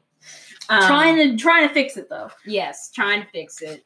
So I'm thinking, so if your parents don't have the time or the patience to teach you how to handle life skills, and it's especially with relationship skills. So if you have seen like a unstable relationship, thinking, okay, I should just shout the as as the hell as I can and just throw a vase at the wall to get Right. my way. Yeah, no, So that's not good communication, friends. Don't do that. Yeah, Um, so I'm thinking if your patient, if your parent does have the patience, and I can understand it, but I mean, I already know how to cook and clean. But like for me, when I first went natural, I had no idea how to do my hair. Right. Yeah, I have the same thing because my mom got a perm when she was very young, and like her hair, it's never the same after you do that. Which is why she never let me get a perm. So my hair, her hair used to be like mine, but it's but it's not anymore. And so she's had to work through trying to remember how to do Yeah, like hair like mine and how to style it and how to leave it like this Yeah. natural like all over again. And so I've had to show her stuff that she's never known about before. So it's it's yeah, it's it's difficult. Like, I mean, and I think it's really cool that now people, even in high schools, like I Yeah. heard a high school in Kentucky, I think, Yeah. they're doing like an adulting class for their high schoolers, like their seniors, where they teach them how to do bills and file their taxes. Yeah. And uh, cook and clean and uh, other things that are important for the household. And so I commend it. Like I think it should happen. I don't know why they nobody thought of this before, but nobody likes us. They're just gonna do it for Gen Z because they hate us all. But like, um, yeah, I think it's a good idea. Um, and because I know, especially you go off to college, you live in a dorm, you realize, yeah. okay, some people don't got no goddamn sense. they don't. And like okay or sudden hospitality i'm thinking you know what i'm very thankful for my parent especially my dad for teaching me you know how to be a decent human being how to do stuff because i was a good dorm wife um, I yeah, cleaned. I, I believe that. I microwave ramen noodles. yes, girl, marry me. Yeah, I Um, mean, I know how to cook like different recipes, so I'm like awesome. I'm totally wifey material, but as a millennial, I want to wait until I have my shit together. Yeah, I think that's an important side note. We could we could probably end on that too. An important side note is that um you know, eh, with the with the um the relationship thing, I think the reason that we're wala- waiting later to marry too is because and this like I can relate this like uh to a Steve like segment that I watched once where he was asking this girl was complaining because her fiance had uh proposed to her and he decided to postpone the wedding and she was trying to figure out why he was waiting. And Steve asked her if he had the job he wanted, if he was ready to have kids and this that and the other. And she was like no to all of it. And so um I think that's not just important for men, I think that's also important for women now um for millennials now to millennial women like i know for myself personally that when i lost my job earlier this year i did not want to date anybody i didn't want Yeah. to have any romantic feelings for anyone i didn't want to involve myself in it because i'm like I have nothing to bring to this relationship if we get in one. Like you, if you ask me the first day we meet, like or a first date, like, oh, what do you do? I'm just gonna sit there and gape at you like a fish and be all like, I ain't got no job. Like that doesn't feel right to me. So I feel like we has have been conditioned now too as because we know that we can't fully just rely on a man anymore. It Yeah. has to be dual income now with the way the economy is set up.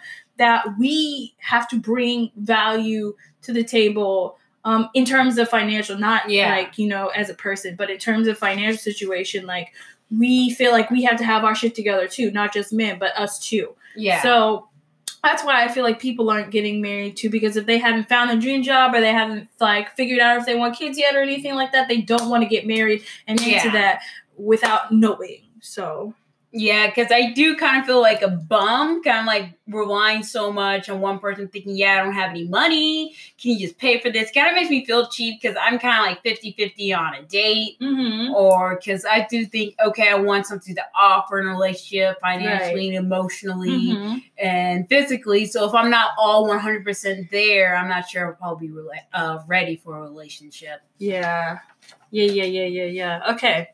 And that I don't know if we did twelve news stories, whatever. We probably did like twenty, um, just off of all the tangents that we were talking about.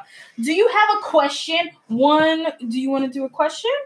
Yeah. Should we do a question off of Ask Reddit? We could do one question off of Ask Reddit because girl, I'm about to fall over. I'm like sidebar. We've had been having so many technical difficulties today, um, listeners, confrontational listeners. So, uh, so bear with us, confrontational fam. Because Okay, I see one that's a long one about choosing between two friends. Uh, let me see. Let's see. My friends basically make me uh, my make me choose between her and another friend after a fight they had, though I tried to kill myself. After they thought, I, oh, sorry. Let me see. Let me try to see if I can. Sorry for that. So Uh, okay, so she had a mental breakdown a couple months ago, and both her all her friends were super worried about her. Uh, her friend Christian got a bunch of panic phone calls um, from Jen. They rushed over to the dorm to make sure it was she was safe, and she wasn't actually side note trying to kill herself, but she was in a very bad place. Um, it ended up okay. But the Jen felt like Christian didn't respond to the crisis well enough and was a bad friend. Um, she's reassured them. uh, that they shouldn't be mad. Um, it's not her job to look after them, which is true. So the two of them stopped talking and nothing more happened. A couple months ago, it's her birthday, and she invited both of Jin and Christian to lunch, even though that Jin told her she never wanted to see Christian again. Um, she said she didn't want to spend the day with someone disgusting. Wow. She told Jin that she loved them both, and um, uh, that she d- wanted to see them both. So um, she refused, and they and Tristan apologized. Um, and then Jin called her horrible and disgusting. Ooh. Um, she and then the friend that this is all about cut Jin off and moved on with her life. Um, and Christian was a good friend, and she felt guilty, but um, um, they she's known, but uh, oh, what did you say? I'm sorry. Um, but I told her not to worry about it. I never badmouth Jen or anything. I just she felt she felt neutral and she felt like she was being mean. So she's known them about six years. Uh, two months of not talking. Uh, they start rebuilding her friendship. Um, blah blah blah blah. Sorry. Sorry, it's okay. No, um, Chris, was playing Poncho just. what is it? I maintained my position that she was overly aggressive and thought Jen admitted she. Oh, Jen admitted that she was overly aggressive, but she wasn't gonna apologize, which is rude. Okay. Anyway, um, uh, Christian starts attacking the girl, um, that this is about. Um, oop.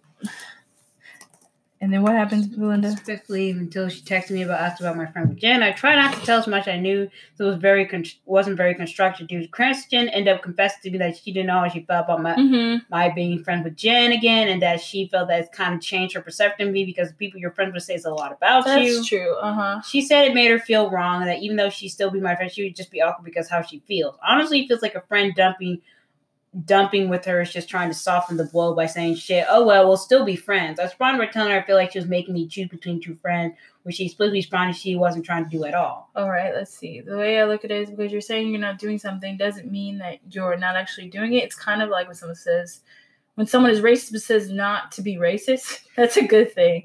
Um, she texted Christian, um, oh, I don't feel like that's not necessary, but she said she remains best friends with her ex after a super messy breakup. I think she's just providing context. Yeah. Um, and then she's like, she texted her that she uh wanted to still be friends.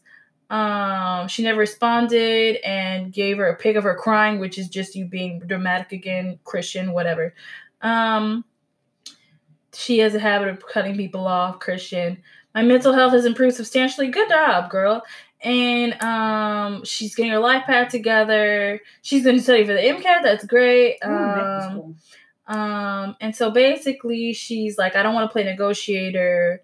I mean, I don't want to be emotionally manipulated. How do I approach this diplomatically? I love both of them and want them in my life. They'll never even ever be in the same room again either, since obviously I plan on making separate celebrations now. Am I in the wrong with Jen? I have no idea what to do. Okay, so basically, um, she had a bad health crisis a few months ago, and her friend Jen said other friend Kristen didn't respond it well. A few months later, Jen texted Kristen some really cool things, following an apology from Kristen. I cut off Jen, have started rekindle friendship after two months. Kristen is basically making me choose. I feel like both your friends are trash. um uh because listen, like if you have two friends who after you were in a terrible place mentally um decided that after you were okay that they were just going to add on to like the drama in your life by picking at each other is I don't want to be friends with people like that. Like you like why are you focusing on what this other girl did? yeah. Uh, like well, like why is Christian focusing on what Jen didn't do rather than focusing on I'm so glad you're better. What do we need to do to make sure you keep staying this way? yeah. Um instead of bickering around her constantly. Like I'm sorry, but I would just tell you girl as a, as a friend like don't be friends with them anymore. You have other friends. Yes, please, please, please. I know you love them, but they are not And I know y'all are young. What did they say? They're like 20, 19, and 21. Yeah, like 19 and 20. I'm not that much older than 19, y'all. um, she, um, her friend's 19, she's 20, and her other friend's 19. So they're all pretty young. Yeah, they're all pretty young. Um, so I'm just, I would just say, you know what? If the two of y'all are gonna act like this, then I don't want to be friends with you. Yes. Sorry, like that's that's that's what I would need to do. I'm not gonna be making. I'm not gonna be pl- playing with negotiator and going over to this person's house, um, so I can spend time with them, and then going over to this person. No, Yeah. I don't have time. Like y'all needs to get your shit together. Um, and maybe I'm just saying that because I'm at the point in my life as almost 25 to where I'm just kind of like I don't really have time for friends who make my life part of the Yeah, I'm thinking. I'm thinking it's already. You're. I'm guessing she's in college. It's already stressful enough. I'm thinking at this point in your life, probably just concentrate on what you need to do. Probably branch out and get some other friends. Yeah, Because these friends, I'm guessing you've been friends with them for like six years, so I'm Right, guessing so those that's- high school. yeah, you know them since middle high school, pretty Yeah. much. So you know what, girl, you can make you will make other friends in college. um, and if they get their act together, then y'all can be friends again. I'm not saying you should never be friends with them again. I just you just need to go to them and be like, I don't want to be a part of this relationship if what you're gonna do is be messy. Yeah, I'm thinking it's like an episode of Maury. I'm thinking at this point, probably just get like some time away from these two friends because I'm guessing it's really stressful. Mm-hmm. I'm guessing you're already on medication, and on top of that, you're studying for the MCAT. Girl, that thing is stressful. That thing is hard. seven and a half hour exams. I'm thinking just probably try and focus on the MCAT, try to get your shit together. Probably cool away from them and probably like after some X amount of months, probably just check out. I mean, I, I know it's bad to ghost on friends. We're just saying, okay, I love you guys both. We both know we long with just time, but kind of choosing between these two, since you guys like rabbits, I just probably need to break away from it. So Right. I'm sorry. Yeah, like in college is a time to figure out what you want and what you need to do. So that's what you need to do. Don't don't get your involved in past drama. If these girls want to drag the past with them into the future, then you can be like, okay, bye. Okay, but if Kristen's the type of person, because it said that Kristen keeps pressuring, like, choose between your friends, choose between your choose between friends, because it seems like Kristen's the one to say you have to choose between the two. I mean, personally, I think if I was had a friend like Kristen, I'd probably have to pull her away and probably go with Jen. I'm thinking, okay, like Kristen, I like you, but you're kind of pushing me between like two of my friends, and I don't feel like I have to choose between friends. Right. This ultimatum, and of course, for me, ultimatum is kind of like, uh, very manipulative. So Right. But at the same time, I wouldn't go Jen either because like you instigated though. Like you instigated these feelings in this girl Christian and uh by being super aggressive or whatever. And you never apologize about how you acted. So that shows me that you have a lack of maturity that I don't need to deal with and I don't want to deal with. And it shows me that Christian also has a lack of maturity because you think that we're in grade school and that I have to pick between two of my favorite toys. yeah. Um, no, ma'am. I can have all my toys, and I'm going to take all my toys to my dorm room at my MCAT studying at. Okay, thank you so much. Goodbye. so, I hope that helps. Uh, I don't know if this girl is gonna listen ever, but if you do, I hope that helps you, and I hope that helps anyone else that has that uh, uh, that issue. Um, I think we're gonna wrap it up for today. Yes. So good luck, Sir Understa- Dash Blue Thirty Five. Yeah. Good luck. Um, uh, do you have any closing things to say, Belmars? So I'm thinking, okay, coming close to the new year, so I'm thinking probably keep up with your holiday. Well, have fun for the holidays. Don't get too blue because I know people get the seasonal blues around this Yes. time. So Mhm. I'm thinking, take self care. Yes. and probably be in charge. Um, stand up for yourself because you are your own biggest cheerleader. Yeah.